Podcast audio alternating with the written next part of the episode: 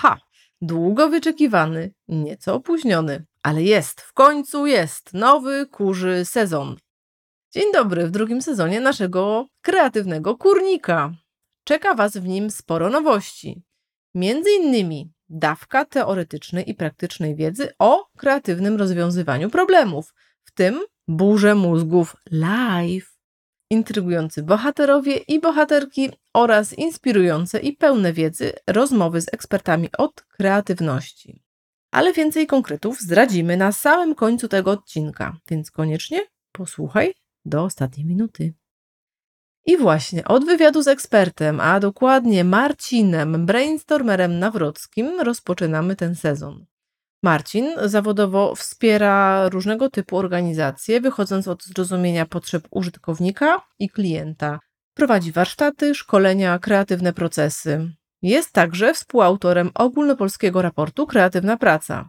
I, jak mówią o nim uczestnicy warsztatów i współpracownicy, cytuję, jest otwieraczem ludzkich umysłów, wzbudzaczem pomysłów, który tuninguje stare rozwiązania. Jak widzicie, kurzą melodię łączy z Marcinem bardzo wiele, ale przede wszystkim łączy nas wiara w efektywność dobrze moderowanych burz mózgów.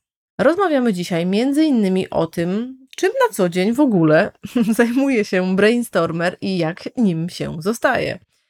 Rozmawiamy też o super praktycznych wskazówkach dla prowadzących i uczestników burz mózgów. Zastanawiamy się też wspólnie nad tym, co ma wspólnego kreatywność i efektywna burza mózgów z uważnością, cyfrowym detoksem i chodzeniem na koncerty muzyki dawnej. Czyli rozmawiamy o praktycznych wskazówkach dotyczących ćwiczenia swojego mięśnia kreatywności. I wreszcie o tym, jak uczestnictwo w burzach mózgów może stać się, uwaga, częścią rozwoju osobistego. Także łap słuchawki i tradycyjnie chodź na inspirujący spacer z Kurzą Melodią i Marcinem Brainstormerem. Cześć, tu Marszałek i Małgorzata. A to Kurza Melodia, czyli pierwszy podcast w formie burz mózgów, podczas których wymyślamy tony pomysłów na tematy nadesłane przez słuchaczy. Pomagamy w dylematach marketingowych, biznesowych, jak i życiowych. Ale przede wszystkim rozkładamy kreatywność na czynniki pierwsze, między innymi podczas wywiadów z ekspertami. Chcesz trenować z nami swój mięsień kreatywności? To zakładaj słuchawki i chodź na spacer z kurzą melodią. I koniecznie posłuchaj odcinka do końca, bo to właśnie tam czają się niespodziankowe ogłoszenia kurnikowe.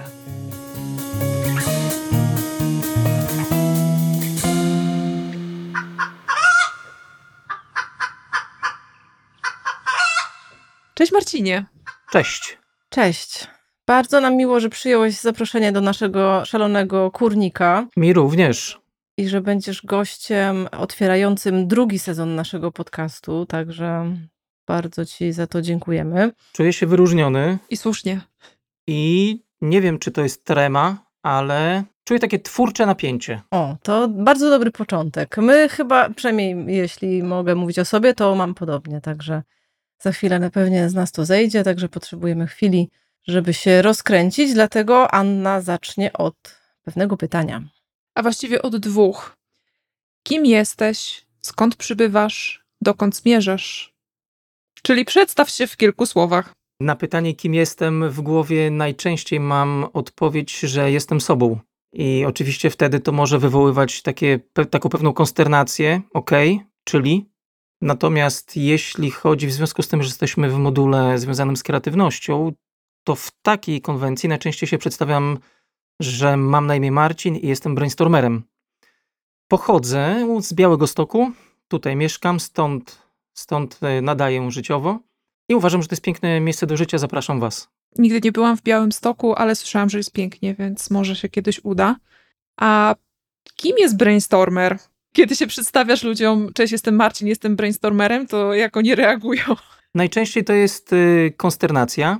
I wcześniej myślałem, że tak naprawdę osoby, które znają język angielski, będą to kojarzyły i że zazwyczaj to będą osoby młode albo z młodszego pokolenia. Natomiast tak nie jest do końca, ponieważ sam byłem zaskoczony, kiedy osoby też starsze ode mnie, kiedy mm, właściwie słysząc słowo brainstormer, mówiły: A, czyli taki gość od burzy mózgów no to od razu się uśmiechałem wewnątrz, sobie myślałem, no to dobrze, to jestem w domu, Młodzież z kolei, na przykład kiedy prowadziłem czy, czy na studiach, czy, czy też miałem takie epizody szkolne, to starali się też przetłumaczyć sobie to słowo brainstormer, ale też mniej więcej kojarzyli o co chodzi. Oczywiście później w procesach, we współpracy, w czasie warsztatów to było gdzieś pogłębiane i bardziej odkrywane, ale albo konsternacja, albo ciekawość, natomiast nikt tego nie odrzucał mojego przedstawienia. Teraz cofając się w przeszłość, kim chciałeś zostać, jak dorośniesz? Nie wiem. Naprawdę nie wiesz? Nie pamiętasz? Nie wiem, właśnie, właśnie nie, mm, bo próbowałem to sobie w ogóle jakoś odtworzyć, bo są różne osoby, które, nie wiem, mając na przykład 5 lat, wiedzą, że chcą być kosmonautą i później na przykład nim zostają. Czyli pewne marzenia gdzieś podążają za nimi i oni w jakiś sposób taki podświadomy chyba zaprogramowani na, na swoje marzenie, rzeczywiście do tego dążą. Ja pamiętam jedno, a mianowicie, że chciałem być piłkarzem i to jeszcze jako taki kilkuletni chłopak. Później, kiedy już miałem kilkanaście lat w podstawówce, to wbrew wszystkiemu i wbrew mojej takiej, no niepewności siebie, poszedłem e, na treningi do klubu piłkarskiego, brałem udział w kilku. Natomiast od razu powiem, że moja kariera nie potrwała długo, dlatego że kiedy miałem być wystawiony do składu na sparring, to po prostu wybrałem klasową dyskotekę. Zupełnie się nie dziwimy. Wiedziałem, że już później nie będę piłkarzem, bo to był ostatni moment, kiedy można było jakieś takie techniczne umiejętności rozwijać. Jak to się stało, że zostałeś brainstormerem? Jakby, tak jak Ania mówiła, skąd przybyłeś? Jak to się u ciebie ta kreatywna, twórcza energia objawiała i doprowadziła cię do, te, do tego momentu? Mhm, dziękuję za pytanie. To najchętniej odpowiem pytaniem do was, jeżeli mogę, a mianowicie, czy pamiętacie, kiedy narodziła się wasza świadoma kreatywność. Spryciarz. Sam też udzielę odpowiedzi, natomiast to jest taka przewrotność, bo to jest coś, o czym ja też o sobie mówię, ale zaraz o tym powiem, ale chętnie usłyszę wasze wypowiedzi. Ania, chcesz zacząć? Nie wiem, kiedy się narodziła moja taka świadoma kreatywność, bo ja byłam zawsze kreatywna, bo moja mama jest artystką i ona mnie do tej kreatywności zachęcała od kiedy ja pamiętam, od kiedy mam jakiekolwiek świadome wspomnienia, więc jakieś rysunki i tak dalej, to u mnie zawsze było i jeden moment, który mogę sobie przypomnieć, który pchnął mnie na taką ścieżkę zawodową, kreatywną, to było kiedy po raz setny przeglądałam czasopisma wnętrzarskie mamy. W pierwszej klasie gimnazjum, nie wiem ile lat się ma w pierwszej klasie gimnazjum, 13, 12, nie wiem, jakoś tak. I wtedy mnie olśniło, że chcę zostać architektką. I pamiętam ten moment, że przeglądając te gazety, wstałam od biurka, Poszłam do kuchni do rodziców, stanęłam przed nimi i powiedziałam: Mamo, tato, zostanę architektką. Od tego się zaczęła taka świadoma, kreatywna droga zawodowa. Ale taka kreatywność, kreatywność to nie wiem, nie wiem, czy jestem w stanie odpowiedzieć na Twoje pytanie, tak jak sobie wyobrażasz odpowiedź.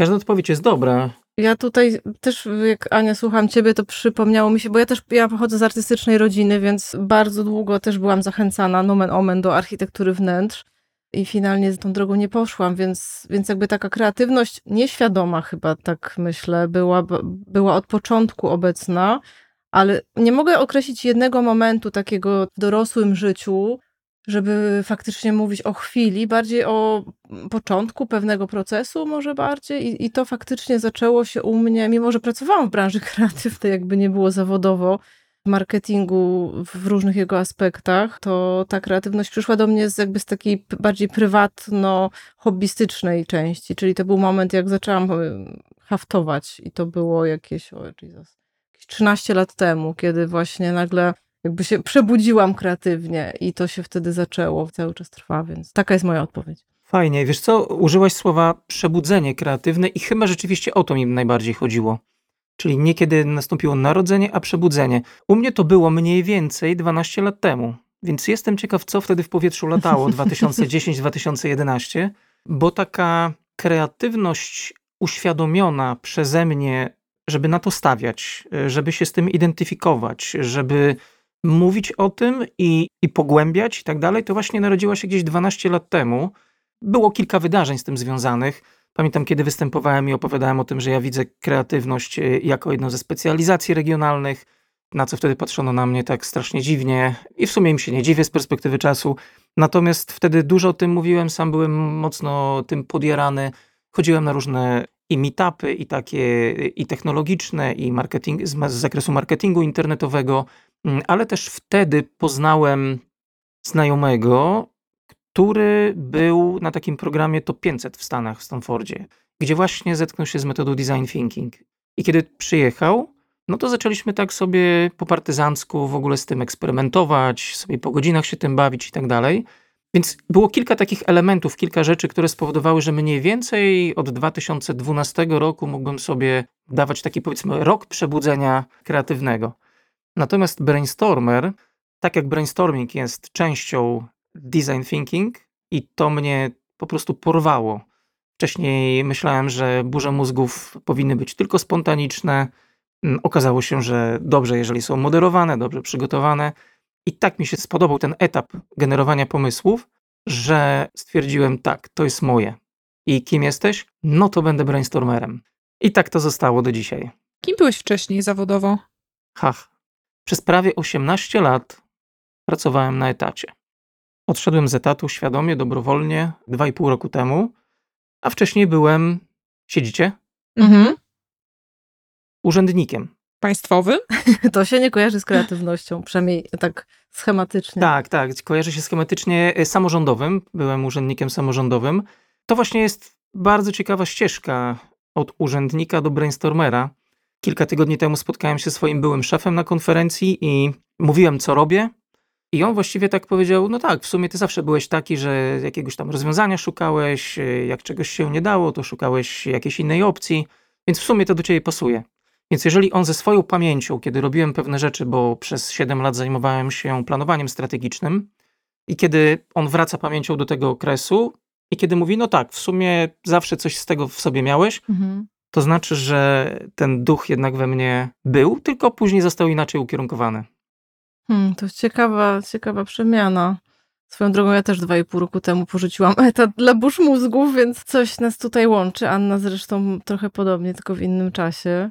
Może pandemia zmieniła ludzi. Bardzo możliwe, ponieważ to właśnie w czasie pandemii ja podjąłem decyzję, umówmy się, jeżeli ktoś pracuje 18 lat, prawie 18 lat w jednym miejscu i dochodzą do niego pewne sygnały, tu słyszy zdanie wielokrotnie wcześniej słuchanego Jacka Walkiewicza, tu słyszy zdanie Arnolda Schwarzeneggera, nie osobiście, ale w wywiadzie.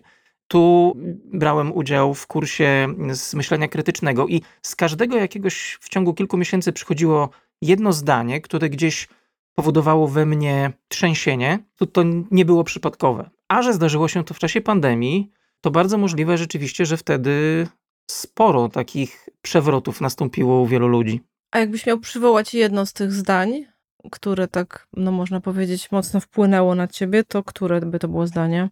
Takie, które najbardziej to chyba wypowiedziane, zacytowane przez Fryderyka Karzełka y, na jednym z jego tych porannych live'ów, które codziennie o 5.55 prowadzi. I to było zdanie, mm, Marcin, przypomnij sobie, nie przepłyniesz oceanu, dopóki nie stracisz z oczu widoku lądu. Czyli jeżeli tym lądem było wszystko, całe moje dotychczasowe życie, te poczucie bezpieczeństwa, stabilizacja, czyli ja nie wiem, dokąd pójdę, co osiągnę, dokąd dotrę, dopóki się nie pożegnam z tym i nie stracę z perspektywy swoich oczu tego, co było. Wyobrażałem to sobie trochę w ten sposób, tak jakby jak Krzysztof Kolumb popłynął. Czyli wypłynął z portu. Najpierw e, traci z oczu port, później ląd, a później jest już tylko na oceanie i nie wie dokąd dotrze. Więc to zdanie najbardziej chyba we mnie wybrzmiało. A w związku z tym, że robiłem też sobie takie ćwiczenie polegające na tym, żeby określić siebie za pomocą archetypów marki. To wyszło u mnie, że jestem odkrywcą, jestem bohaterem, jestem też e, błaznem, więc e, wszystkie te trzy archetypy pochodzą z obszaru, który nazywa się wolność. Więc to wszystko tak współgrało, że nawet pamiętam w trakcie spaceru w lesie, bo wtedy dużo spacerowałem w lesie, kiedy nastąpił ten klik, ok, to jutro podejmuję, znaczy podjąłem już decyzję, a jutro o tym informuję świat. I tak to było. Zawsze zadajemy to jedno bardzo podstawowe i chyba też dla wielu osób i dla nas samych y, trudne pytanie, czyli jak definiujesz kreatywność? Czym ona dla ciebie jest? Wiele definicji, które spotkałem, są tożsame z tym, co ja myślę. Natomiast wydaje mi się, że mówię to na podstawie swojego doświadczenia, swoich obserwacji, wielu rozmów, że kreatywność to jest otwartość. to jest otwartość. Y, dlaczego? Dlatego, że jeżeli przyjmiemy, że kreatywność to jest robienie czegoś nowego, czegoś w inny sposób, y, może odkrywanie czegoś, z czym nie mieliśmy w ogóle do czynienia, niezależnie czy to są produkty, usługi, procesy, czy jakieś małe zmiany w naszym życiu, ale do tego wszystkiego jest potrzebna właśnie chyba ta otwartość i ciekawość, ponieważ to one są takim motorem, takim pierwszym warunkiem, który jest konieczny do tego, żeby się temu oddać i popłynąć. Oczywiście mam świadomość, że ja nie podałem definicji kreatywności. Natomiast kreatywność właśnie z tym mi się kojarzy, że otwartość i ciekawość to są takie warunki chyba do tego, żeby mówić o kreatywności i być kreatywnym. Właśnie, jak być kreatywną osobą? Bo napisałeś e-book Kreatywność na zawołanie o technikach stymulowania kreatywności. To gdybyś teraz miał dać naszym słuchaczom jakieś rady, jak być bardziej kreatywnym, to co byś im powiedział? Ja stosuję kilka technik, które mm, jak nad tym się zastanawiałem, to tak naprawdę one są wynikiem moich tych kilkuletnich doświadczeń. Więc ja tak naprawdę stawiam na kilka rzeczy, które y, praktykuję już w sposób nieuświadomiony, znaczy podświadomy, dlatego że to już gdzieś weszło w mój krwiobieg, ale to jest pięć rzeczy. Jedną jest uważność. Uważność, czyli obserwowanie świata, obserwowanie drugiego człowieka, obserwowanie tego, co się dzieje na ulicy. Dlatego, że wtedy ja nie myślę o sobie, nie mówię ja, tylko jestem tutaj i patrzę. I z takiej uważności i obserwacji naprawdę wiele rzeczy można wynieść. Oczywiście, o ile nie nadamy temu swojej oceny od razu albo jakiejś swojej kalki myślowej, tylko bez emocji po prostu będziemy obserwowali świat. Jedną z takich rzeczy, które wydaje mi się najbardziej, znaczy jednymi z bardziej dziwnych, to jest stanąć na, na skrzyżowaniu i przez 30 sekund obserwować, co się dzieje na ulicy. To może dać bardzo ciekawą perspektywę. Ale wspomniałem o praktyce. Kilka lat temu miałem, e, miałem zabieg na kolano i jak to bywa zazwyczaj po zabiegach na kolano, później człowiek się porusza o kulach. I było dla mnie niesamowitym odkryciem, kiedy na ulicy, na której mieszkałem od wielu lat, kiedy sobie nawet nie szedłem, tylko poruszałem się wolno o kulach, to nagle zacząłem dostrzegać szyldy sklepów, których wcześniej nie widziałem. Nie widziałem dlatego, że poruszałem się szybko, pewnym takim e, zautomatyzowany sposób, mechanicznie. Wiedziałem, dokąd chcę dotrzeć i tam docierałem i nie rozglądałem się na boki. Natomiast kiedy musiałem spowolnić swój tryb poruszania się, to nagle zacząłem dostrzegać znacznie więcej rzeczy. I szyldy sklepowe, i jakieś rzeczy na trawniku. I nawet mam takie, taką stopklatkę, e, kiedy odwiedzili mnie znajomi, poszedłem z nimi na spacer. Moja znajoma wyrwała do przodu, bo jakby chciała iść szybko. Natomiast sama dwa, trzy razy, jak się złapała na tym, że ja idę wolno i że ona też wtedy potrzebuje iść wolno, żeby mi towarzyszyć, to to dla niej też było odkrywcze. Hmm. Więc ta uważność jest naprawdę bardzo ciekawa.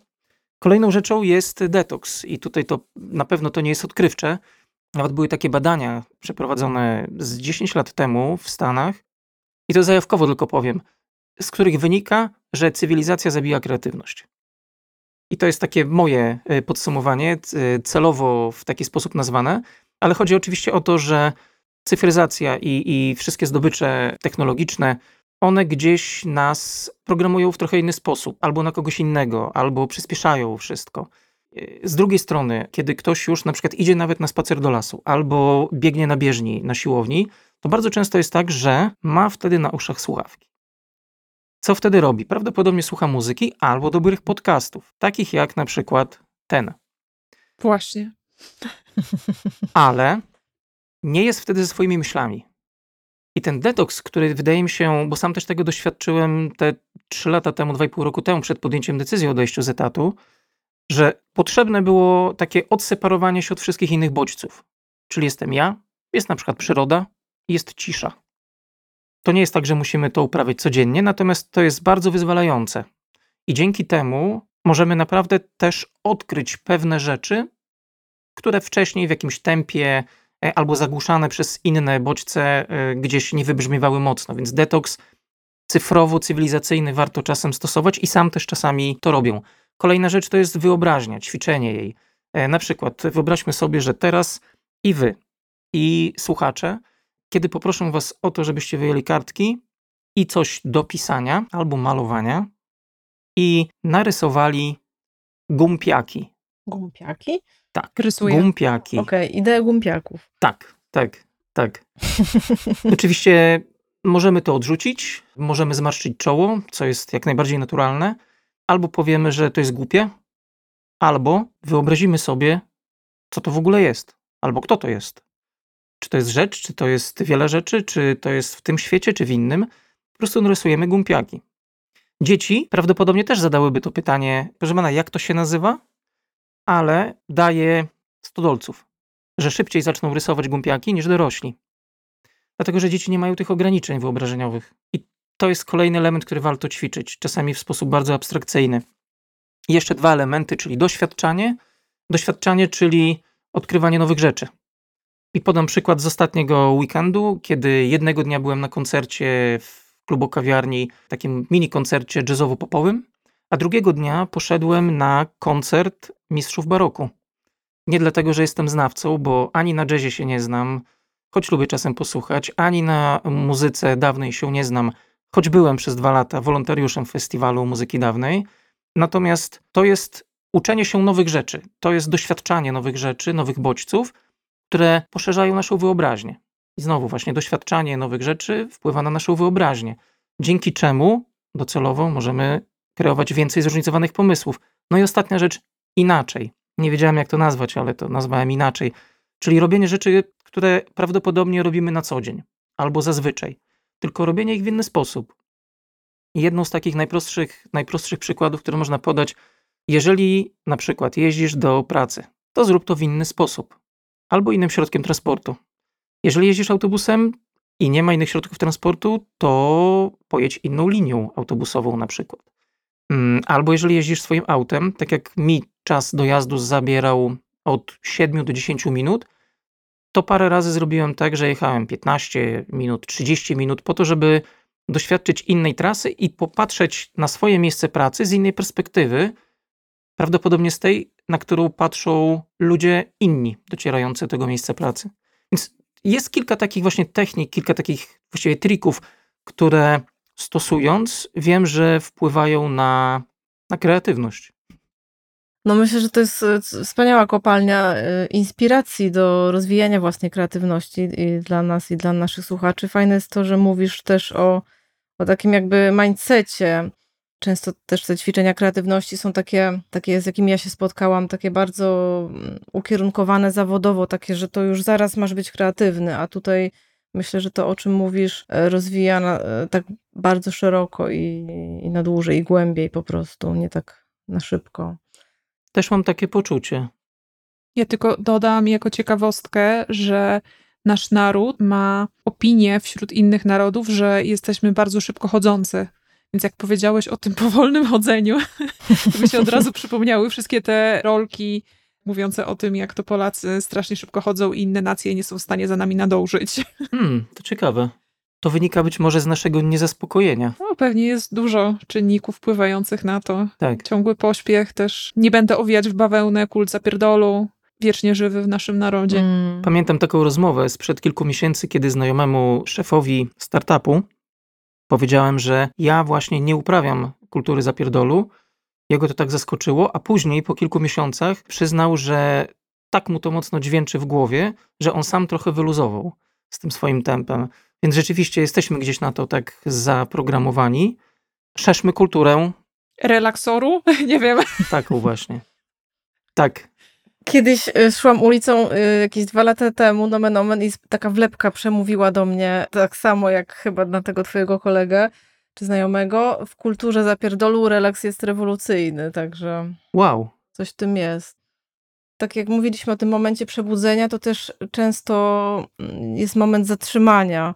Ja pamiętam, że prowadziłam niedawno warsztat i zapytałam właśnie osoby, kim chciały zostać, jak będą dorosłe, i dwie z nich powiedziały, że one nie wiedzą, ale że potrzebują mieć pół roku niepracowania, żeby się dowiedzieć. Czyli, żeby się przebudzić, trzeba się zatrzymać. No to taki trochę jest, no, bon mot może, ale coś w tym jest.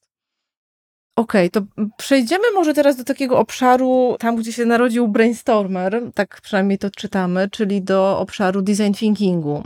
Same też y, zrobiłyśmy kurs moderatorek i prowadziłyśmy kilka procesów z tego obszaru. Pewnie nie jesteśmy tak doświadczone jak ty, ale tak z perspektywy czasu, jak oceniasz tą metodę? Bo są różne głosy, które mówią, że trochę się wyczerpała, inni są wciąż w entuzjazmie. Jak, jak ty to oceniasz? Czy wy jesteście mniej niż ja, czy ja mniej niż wy, to tego nie wiemy. to też prawda. Mamy wspólne flow i, i, i to jest najważniejsze. DT. Ostatnio pojawiły się głosy, że firma Ideo zwalnia ludzi. Czyli firma, która zajmowała się DT, pozbywa się specjalistów.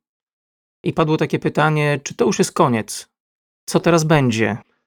Natomiast y, no, zastanawiałem się kilka razy nad tym pytaniem i w trakcie jednych warsztatów znajomy powiedział taką rzecz, że według niego to jest naturalny proces, dlatego że na coraz większą skalę ten duch myślenia, duch projektowania w duchu design thinking czy w duchu ludzkocentrycznym, on po prostu przesiąka już do wielu różnych instytucji. I to nie jest tak, że dzisiaj są potrzebni tacy nauczyciele tego, dlatego że to coraz bardziej gdzieś wchodzi w krwiobieg. I rzeczywiście, jak się nad tym zastanowiłem, to chyba to kupuję. Dlatego, że um, umówmy się, Polsce DT, nawet jeżeli jest obecne od 15 lat, załóżmy, to jest tak wiele instytucji, tak wiele organizacji, tak wiele zespołów, które dalej nie pracują i nie myślą o tworzeniu czegoś z punktu widzenia odbiorcy. Patrzę na to, że po prostu orki jest od lewa do prawa, tylko byle ludzi starczyło do, do roboty. Więc w ten sposób patrząc, y, to wydaje mi się, że nawet gdyby ta metoda miała się zmienić albo zmienić nazwę, to na dziś nie jestem w stanie sobie wyobrazić innych metod projektowania, lepszych. Jeżeli coś powstanie, to może mi też powiecie, albo dowiem się z rozmowy z jednym z kolejnych gości. Natomiast wydaje mi się, że zwłaszcza w Polsce, bo globalnie jest to przecież stosowane, to jest wciąż nowość. I jest jeszcze wiele do zrobienia. Słuchaczy też odsyłamy do odcinka z pierwszego sezonu z Kasią Gliszczyńską, która też mówiła trochę więcej o design thinking. A Marcin, do ciebie mam takie pytanie. Kiedy się ten design thinking w twoim życiu pojawił i czym się teraz inspirujesz, skąd czerpiesz wiedzę do rozwoju technik kreatywnych i procesów kreatywnych, które prowadzisz? Z design thinking spotkałem się z 10 lat temu, właśnie kiedy kolega, o którym wspomniałem, był na Diskulu w ramach takiego projektu Top 500 Innovators. I kiedy stamtąd przyjechał, to uprawialiśmy to sobie gdzieś tam po godzinach z doskoku jako fan, jako, mm, jako coś rozwojowego. Zacząłem bardziej w to wchodzić gdzieś, gdzieś kilka lat później, gdzieś około 2015 roku i praktykuję to do dzisiaj. Pogłębiam e, w pracy tak naprawdę i w praktyce w różnych środowiskach, bo to, to są i duże firmy, to są i startupy. To jest i administracja, i organizacje pozarządowe, i to są bardzo różne potrzeby. Nawiązując też do Twojego pytania, kilka tygodni temu też dostałem pytanie, czy wciąż się uczę, a jeżeli tak, to z czego korzystam. I to jest tak, że z pewnych rzeczy rozwojowo dalej, oczywiście, że się szkolę i, i także z tego, być może z jakichś bardziej pogłębionych elementów, e, albo wtedy, kiedy ktoś prezentuje znane mi rzeczy, ale z zupełnie innej perspektywy, ze swojego doświadczenia, to poza szkoleniami, warsztatami poszerzającymi, pogłębiającymi wiedzę, to nie ukrywam, że korzystam też i obserwuję e, social media. Dlaczego? Dlatego, że nawet takie rzeczy jak rolki, które są powiedzmy teraz 10-sekundowe, ale one bardzo często zawierają skondensowane informacje, które by mi na przykład do głowy nie przyszły. Przeczytam opis i nagle coś nowego odkrywam, coś, co mogę zrobić w sposób nowy albo ulepszony. Więc sieć jest tutaj sieć w rozumieniu social mediów. Instagrama, Facebooka jest, jest takim mocnym inspiratorem, jeśli chodzi o jakieś takie kwestie narzędziowe albo spojrzenie na pewne rzeczy, które umiem, e, które dają mi lepsze zrozumienie też, albo możliwość wykorzystania tego w inny sposób w praktyce, więc nie spoczywam, nie siedzę, tylko się gdzieś motywuję i inspiruję innymi ludźmi, także, także z branży, bo warto. Być może słuchają nas osoby, które chciałyby pójść Twoją drogą, i być czy to moderatorem design thinking, czy w ogóle specjalizować się w jakiś sposób e, w kreatywności, to gdzie polecisz im zacząć i do jakich osób, źródeł byś ich odesłał? W Polsce jest e, kilka firm e, z tym związanych i warto obserwować różne, dlatego że to są i różne oferty, i różny sposób prezentacji tego. Jestem w Dream Teamie Design Thinking Institute i z nimi jest mi najbardziej po drodze teraz. Natomiast są oczywiście też inne, które, które warto gdzieś followować. Ja sam z chęcią też obserwuję i jestem zapisany na newslettery u klientocentrycznych którzy w bardzo fajny sposób to prowadzą, ale też na przykład generator pomysłów. Y, to też jest ciekawy team, który cyklicznie też prowadzi otwarte webinary, czy z burz mózgów, czy z pewnych elementów procesu design thinking. Także wydaje mi się wpisać design thinking, warsztaty, szkolenia i może wypaść kilka naprawdę ciekawych podmiotów, które warto śledzić i pogłębiać swoją wiedzę. W Kurzej Melodii lubimy bardzo anegdotki i historie z życia wzięte. Tutaj następne pytanie będzie dotyczyło tego, właśnie jakiegoś konkretnego przykładu lub przykładów, możesz podać więcej niż jeden oczywiście, jakiegoś albo najtrudniejszego wyzwania, przed którym stanąłeś jako moderator, czy twój zespół, albo najśmieszniejszego, albo najdziwniejszego. Tutaj prośba o jakąś opowieść, jak, to, jak ten proces przebiegał, co było w nim właśnie takiego nietypowego, no i jak to się skończyło. No tak, mam kilka takich rzeczy w głowie. O, super. Mamy czas. Mamy czas. Pamiętam, że zostałem kiedyś poproszony, żeby pomóc wypracować event na miarę marki, za pomocą którego mogliby informować świat o tym, co jest dla nich ważne, o ich DNA, o ich filozofii, czyli tak naprawdę tych takich miękkich przekaźnikach, tak, które mają budować wizerunek marki. To były warsztaty dwudniowe, drugiego dnia, godzinę przed.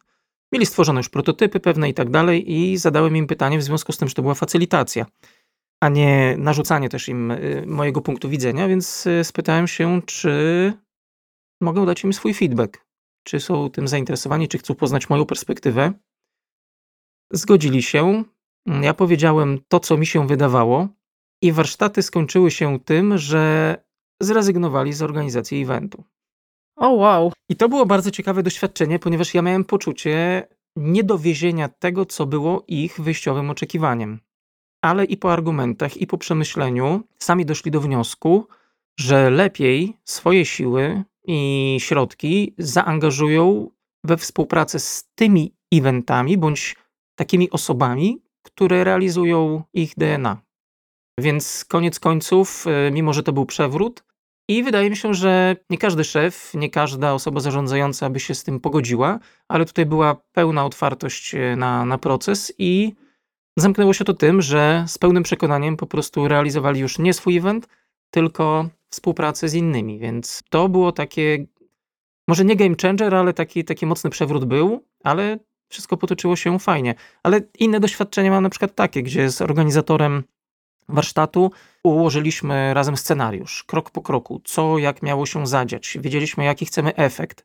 Zaproszenia zostały wysłane do przedstawicieli organizacji pozarządowych, przyszły osoby, i warsztat skończył się fiaskiem. Dlatego, że osoby, które przyszły, najwyraźniej miały inną potrzebę niż ta, która została zaprojektowana jako proces. Hmm. Nawet nie powiem, że to się wymknęło spod kontroli, po prostu to się wszystko wywróciło, stolik się wywrócił. Ale najwyraźniej, i to jest pewna też e, lekcja i dla mnie, ale e, w związku z tym, że ja też nie sam to układałem, więc jakby dla nas, lekcja była taka, żeby nie zostawiać całkowitemu przypadkowi to się pojawi na warsztacie. Dlatego, że jeżeli mamy określony cel i on jest zdefiniowany, on jest konkretny, to jednak dobrze, żeby brały w tym udział osoby takie, które wiemy, że mogą wejść pewną linię wypracowywania pewnych rzeczy, czego wtedy tam nie było, więc to też była dla mnie taka z kolei traktowana trochę z jednej strony jako porażka, ale z drugiej jako niezwykle cenna lekcja, mm, doświadczenie. A z jakimi jeszcze pytaniami, wyzwaniami, problemami zgłaszają się do ciebie klienci? To są bardzo różne rzeczy. Od stworzenia pewnej koncepcji, przekazu, kampanii, może nie chcę powiedzieć reklamowych, ale takich informacyjno-promocyjnych dotyczących szkoleń, przez ostatnio też miałem takie doświadczenie, gdzie firma specjalizująca się w produkcie z jednego segmentu, w którym jest bardzo mocna na rynku, rozpoczęła pracę nad czymś zupełnie innym, nowym. I zostałem poproszony o to, żeby przeprowadzić poprzez zadawanie różnych pytań, także tych trudnych, e, przeprowadzić ten proces, żeby jak najlepiej ten zespół przygotować do pracy nad tym nowym produktem. Nie brałem udziału w przygotowywaniu tego produktu, tylko jak w firmie mamy myśleć o tym, jak się przygotować do pracy nad nim, w jaki sposób budować wyobrażenie o naszej marce, kiedy pojawimy się z czymś zupełnie innym. Więc to jest przykład jeszcze innego. A z kolei jak z jednym startupem współpracuję i tam moja rola polega na tym, że na cotygodniowych mini warsztatach burzujemy, ale także dyskutujemy nad aktualnymi potrzebami teamu sprzedażowo-marketingowego. Więc tak naprawdę to jest bardzo, bardzo szeroki zakres. Y, z mojej perspektywy punktem wyjścia jest znowu otwartość na to, że ktoś może nam pomóc. Bo wydaje mi się, że mimo, że to jest coraz powszechniejsze, ale jest bardzo wiele mentalnej takiej blokady przed tym, żeby się przyznać przed samym sobą albo przed współpracownikami, że się czegoś nie wie, więc lepiej na wszelki wypadek nikogo się nie pytajmy, bo się dowiemy, że nie wiemy. Coś w tym jest. Mówiłeś też y, wcześniej, że ważne jest, kogo zapraszasz do procesu czy do warsztatu. I teraz wyobraźmy sobie taką hipotetyczną sytuację. Dzwoni do ciebie koleżanka i mówi: Słuchaj, Marcin, jestem odpowiedzialna za wdrożenie nowego produktu w moim korpo i muszę przeprowadzić burzę mózgów. Musimy wymyślić, jaki produkt wprowadzimy. Ale ja nic nie wiem o prowadzeniu burz mózgów. Mógłbyś mi powiedzieć, co zrobić, jak zacząć, kogo zaprosić na spotkanie, co robić, jak się trafi trudny uczestnik? Słuchaj, nic nie wiem. Mógłbyś mi przeprowadzić przez ten proces i powiedzieć, co zrobić po kolei? Pierwsza rzecz, jaka przyszła mi do głowy, to daj sobie spokój. jak to? Czemu? To jest, to jest bardzo ciekawe, yy, o, o, co pytacie, yy, dlatego że może w tym wypadku to jest y, u mnie klątwa wiedzy, bo kiedy nie wiedziałem, jak się robi zgodnie tam z techniką, czy, czy y, modelowo tą klasyczną burzę mózgów z DT, to wydawało mi się, że wiem, co robić, jak robić i tyle. Natomiast y, kiedy poznałem te procesy i krok po kroku, co daje efektywność, to tak naprawdę w jednej rozmowie bym tego nie przekazał. Jest wiele różnych elementów, które mają wpływ na to, żeby zrobić nie burzę mózgów, ale efektywną burzę mózgów. Bo wyobrażam sobie następującą rzecz. Burzować możemy na każdy temat. E, z różnymi uczestnikami, nie ma problemu. Pytanie, jak to pójdzie, ok. Mamy kilkanaście, kilkadziesiąt pomysłów, ok. I co dalej? Więc wychodziłbym od tego tak naprawdę i tej koleżance zadałbym pytanie: Słuchaj, brainstorming to jest jedna rzecz, ale ja ci polecam painstorming. Brainstorming, czyli brainstorming wychodzący z czyjejś potrzeby, z czyjegoś bólu, tak? Czyli fajnie, że chcecie mieć nowy produkt, albo chcecie stworzyć korporacyjnie, e, siedząc przy biurkach i wyobrażam to sobie wysokiej szklanej wieży. Natomiast pytanie, dla kogo tworzycie? Jeżeli dla współpracowników, ok, to by było prostsze, ale jeżeli chcecie stworzyć coś dla klientów zewnętrznych, obojętnie gdzie ci klienci są, czy oni są w Polsce, czy oni mieszkają na obszarach wiejskich, czy oni są marynarzami, czy kimkolwiek innym, no to warto się najpierw ich spytać, czego oni potrzebują. Czyli tutaj już wychodzimy nagle w, z, z brainstormingu w brainstorming, czyli tak naprawdę w empatię i poszukiwanie zrozumienia potrzeby tego, dla kogo chcemy coś tworzyć. Więc czy odpowiedziałbym na to pytanie swojej koleżance? Nie wiem. Bo jednak to też jest moim odkryciem, że burzować możemy zawsze i wszędzie, na każdy temat, ale jeżeli chcemy mieć poczucie sprawczości i odpowiedzialności za osoby biorące udział w e, warsztatach brainstormingowych, tak żeby one później nie miały poczucia przepalonego czasu albo że znowu się coś nie udało, to naprawdę warto się do tego przygotować. Oczywiście zadbać o dobór uczestników, mieć dobrze przygotowanego moderatora, który, no tutaj już są ważnym czynnikiem e, kompetencje miękkie, jakie ktoś ma, czy obserwuje proces, który się dzieje na warsztacie, czy raczej jest taki dyrektywny. Temat musi być też dobrze zdiagnozowany, więc na pewno starałbym się dookreślić, co to miałoby być. I oczywiście takie rzeczy też miękkie, jak e, atmosfera, czyli miejsce, przestrzeń, w której burzujemy. Przykład sprzed kilku miesięcy. Prowadziłem warsztaty w firmie i mogłem je poprowadzić u nich w sali szkoleniowej, ale ja zaproponowałem wyjście z firmy, i spotkaliśmy się na brainstormingu w klubu kawiarni. I to było odkrywcze dla ludzi, bo nigdy w wykonywaniu swoich obowiązków zawodowych nie robili tego poza miejscem pracy. A to jeszcze było na tyle inspirujące miejsce, że oni czuli się na tyle swobodnie i na tyle rzeczywiście otwarci, że przyniosło to dobre efekty. Więc kolejna rzecz to jest atmosfera. No i ten tak zwany ekwipunek, czyli te rzeczy, które warto z sobą mieć, takie, które mogą być inspiratorami, ale też, żeby się dobrze z nimi pracowało. Więc tak naprawdę nie wiem. Nie wiem, co bym odpowiedział koleżance, ale chyba to, co wam. Zdawałyśmy sobie sprawę, że jest to bardzo szerokie pytanie, ale myślę, że e, udzieliłeś tutaj bardzo dużo fajnych tipów. I teraz pytanie z innej strony, też pytanie z, z cyklu sytuacyjnych, czyli wyobraź sobie, że dzwoni do ciebie tym razem kolega i mówi: Wow, Marcin, stary, jesteś brainstormerem, w ogóle zajebiście. Ja zostałem zaproszony na burzę mózgów. Powiedz mi, co mogę zrobić, żeby się do niej przygotować? I tutaj jest to pytanie co może zrobić osoba, która została zaproszona na burzę mózgów, żeby być bardziej efektywną w jej trakcie? I czy jest w ogóle coś, co można zrobić, czy wszystko zależy od moderatora? Co myślisz? To jest właśnie to przygotowanie się do, do tematu, więc to, co mógłbym powiedzieć, jeżeli to byłby dobry ziomek, to bym mu pomógł się dobrze przygotować. No ale śmiechem, żartem y, polega to na tym, że mm, dobrze jest wiedzieć, na jaki temat pracujemy ponieważ wyobrażam sobie dwie sytuacje. Jedna to taka, kiedy się przygotowujemy e, do sesji generowania pomysłów, czyli pogłębiamy temat. Jeżeli on nas bezpośrednio dotyczy, to gdzieś staramy się z, przypomnieć sobie swoje doświadczenia. Jeżeli on bezpośrednio nas nie dotyczy, to warto o tym trochę poczytać, ale też bez przesady, tu nie chodzi o książki, natomiast spojrzeć na trendy, jakie się dzieją w danym obszarze, e, przeczytać być może kilka wywiadów z osobami zaangażowanymi, których ta burza mózgów mogłaby dotyczyć, a właściwie efekty burzy mózgów, które mogłyby dotyczyć. Mm, czyli starałbym się go zachęcić do tego, żeby wejść mocniej w temat, po to, żeby być bardziej przygotowanym i mieć lepiej przemyślany temat. Ale wyobrażam też sobie sytuację taką, żeby pójść nieprzygotowanym całkowicie. Dlatego, żeby pozwolić sobie na całkowitą swobodę tworzenia i odbijania się od pomysłów innych osób w trakcie burzy mózgów. To jest coś, o czym ja trochę marzę, e, żeby w takiej burzy pouczestniczyć albo jeszcze lepiej pomoderować. Natomiast generalnie warto się do tematów e, przygotować, pozgłębiać, podrążyć.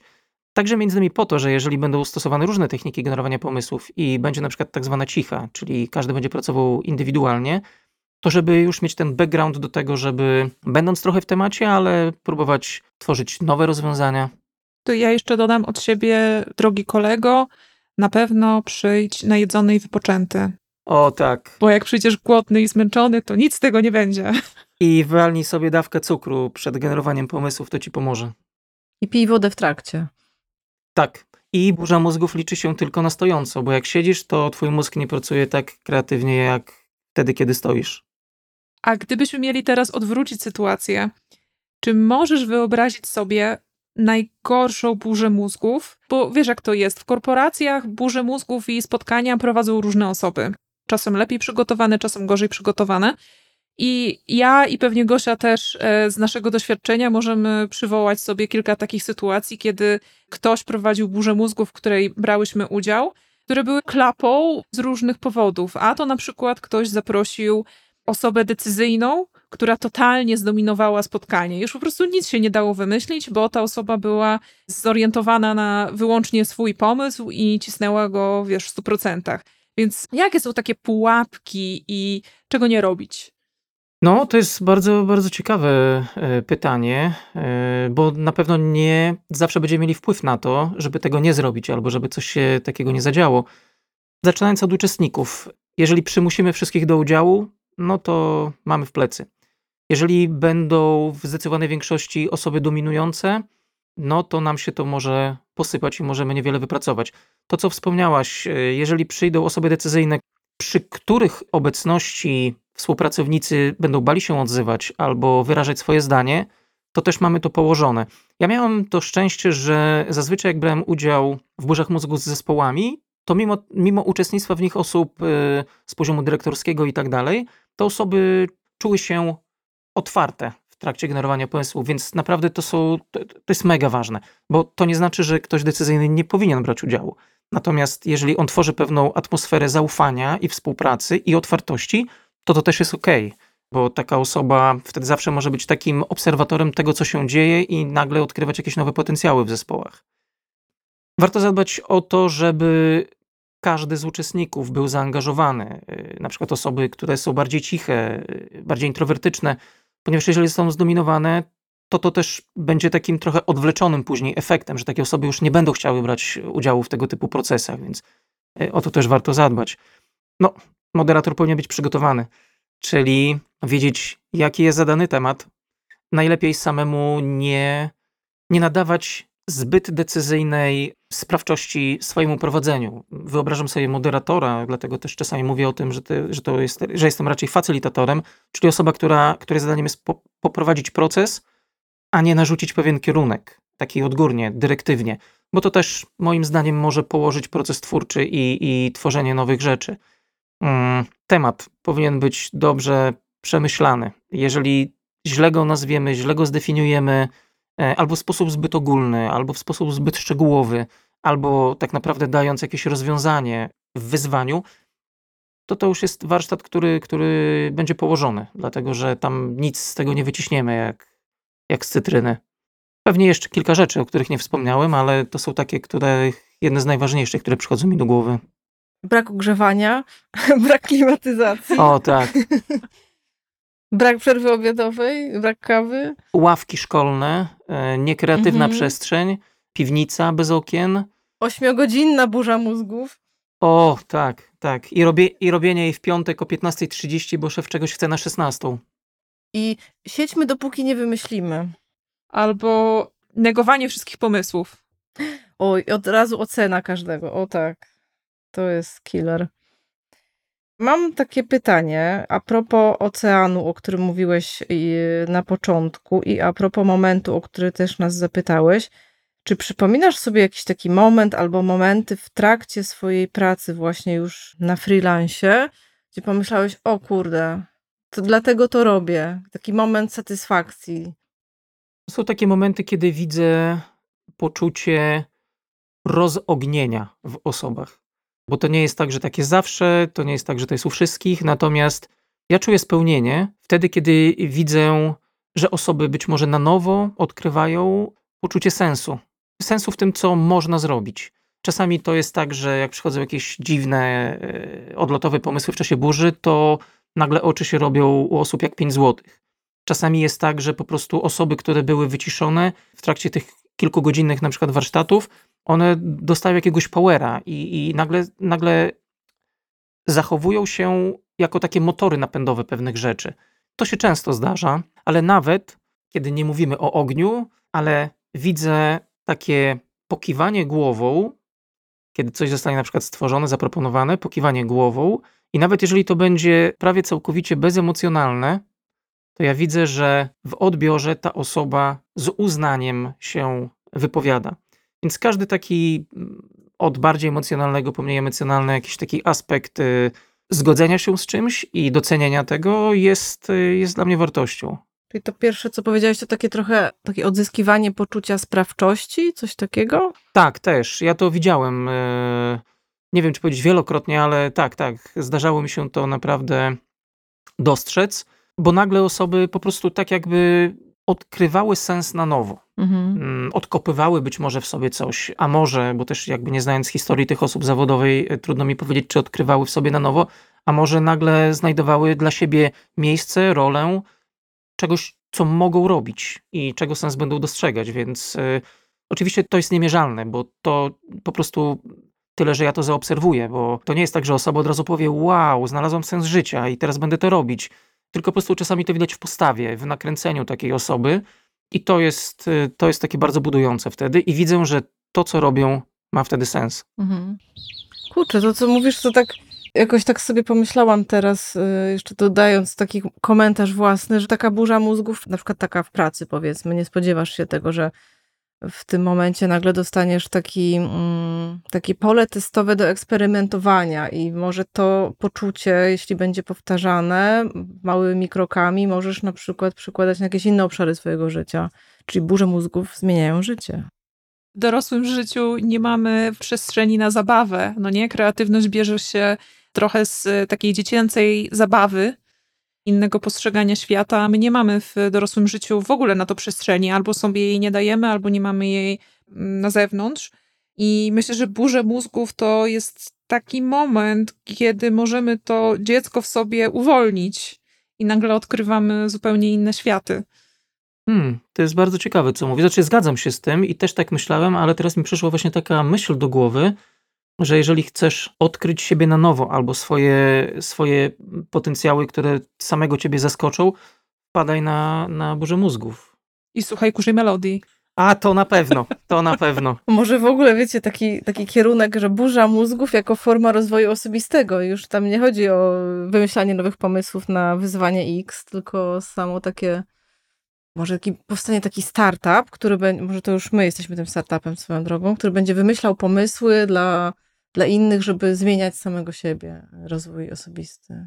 To jest bardzo ciekawy kierunek. O tym też, e, nie wprost o tym, ale mówiła o tym Kasia u was e, w swoim wywiadzie, o tym e, Live Design Lab, tak? Mhm. Że rzeczywiście mniej lub bardziej świadomie, ale można próbować projektować za pomocą DT bądź wybranych etapów DT swoje życie. Więc no, trzymam kciuki w takim razie. To świetny pomysł. Zróbcie to. Zróbmy to. Albo zróbmy, tak.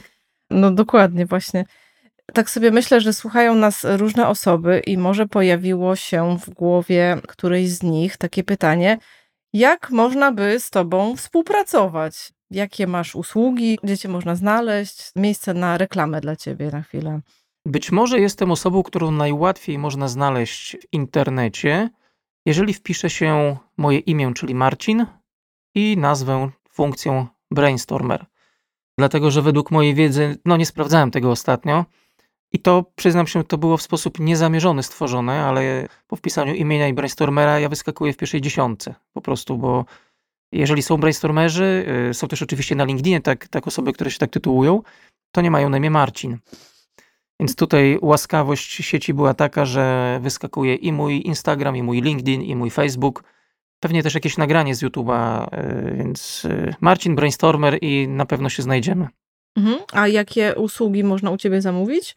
Od warsztatów i procesów związanych z design thinking oczywiście, po warsztaty brainstormingowe, które też bardzo lubię, dlatego że one wtedy mają format dwóch, trzech godzin. Ja też oczywiście przygotowuję, moderuję i, i widzę, że osoby widzą w tym wartość, yy, czyli nawet po prostu z nauki, z poznawania jednego bądź kilku narzędzi technik generowania pomysłów. Yy, osoby dają feedback, że, że to jest naprawdę, naprawdę spoko. Empatia. To jest, to jest obszar tak naprawdę tak szeroki, jak Polska wzdłuż i wszerz. Pogłębiona empatia. To jest coś, e, w czym staram się też doskonalić, czyli na przykład rozmawiam z Twoim klientem, tak żeby odkryć jego prawdziwe potrzeby. Więc generalnie cała przestrzeń, która, w której mogę też wejść z autorską propozycją zaprojektowania jakichś procesów, niezależnie od tego, czy to będzie produkt, usługa, czy na przykład komunikacja i relacje między zespołami. To do wszystkiego procesy kreatywne mogą się nadać. Ale z tego co wiem, to w sieci też jesteś na innym profilu na Instagramie, zupełnie innym temacie, czyli podróżniczym. O, to mnie zaskoczyłaś. To może jeszcze dwa słowa o tym? To jest moje podróżnicze alter ego. I tutaj jestem w stanie wskazać miejsce i czas, może nie dokładnie miejsce. Pamiętam, że wtedy, wtedy stałem na półce skalnej z moimi znajomymi. To było w jednym z kanionów w Stanach Zjednoczonych kiedy robiliśmy tak zwane Grand Circle, czyli robiliśmy taką objazdówkę po parkach federalnych i stanowych w południowo-zachodnich Stanach, czyli tam Kalifornia, Nevada. Wtedy powstało, powstała moja ksywa czy alterego Martino Di Navro. Nie wiem, dlaczego mi tak to przyszło do głowy. Wiem tylko, że jak, jak się przedstawiałem gdzieś za granicą, mówiłem, że nazywam się Marcin Nawrocki i ktoś próbował to przeliterować i znaleźć mnie w social mediach, no to to nie zdawało egzaminu. Natomiast te D to jest takie, co prawda jestem taki bardziej latynoski w sercu niż włoski, ale, ale gdzieś to D bardziej włoskie się pojawiło. Między innymi dlatego, że lubię podróżować w sposób nieszablonowy. I tutaj też ta moja kreatywność się gdzieś e, uzewnętrznia w taki sposób, że robię to przynajmniej z mojej perspektywy, albo może mi się wydaje, że robię to w sposób nieszablonowy, ale lubię, lubię wziąć plecak mm, i po prostu pocisnąć przed siebie. Tytułem przykładu tylko powiem, że kiedy jechałem na trzy tygodnie do, mm, do Meksyku i na Kubę, to jedyne co miałem to y, pierwsze cztery noce na couchsurfingu w Meksyku ogarnięte, a całą resztę tak naprawdę ahoj przygodo. Mm, więc gdzieś wydaje mi się, że jest to spójne sposób podróżowania przeze mnie z tym, w jaki sposób pracują i, i, i co robią. Że piękne podsumowanie na koniec. No to dziękujemy Ci, Marcin, bardzo za udział w naszym podcaście i otwarcie drugiego sezonu. Tutaj fanfary.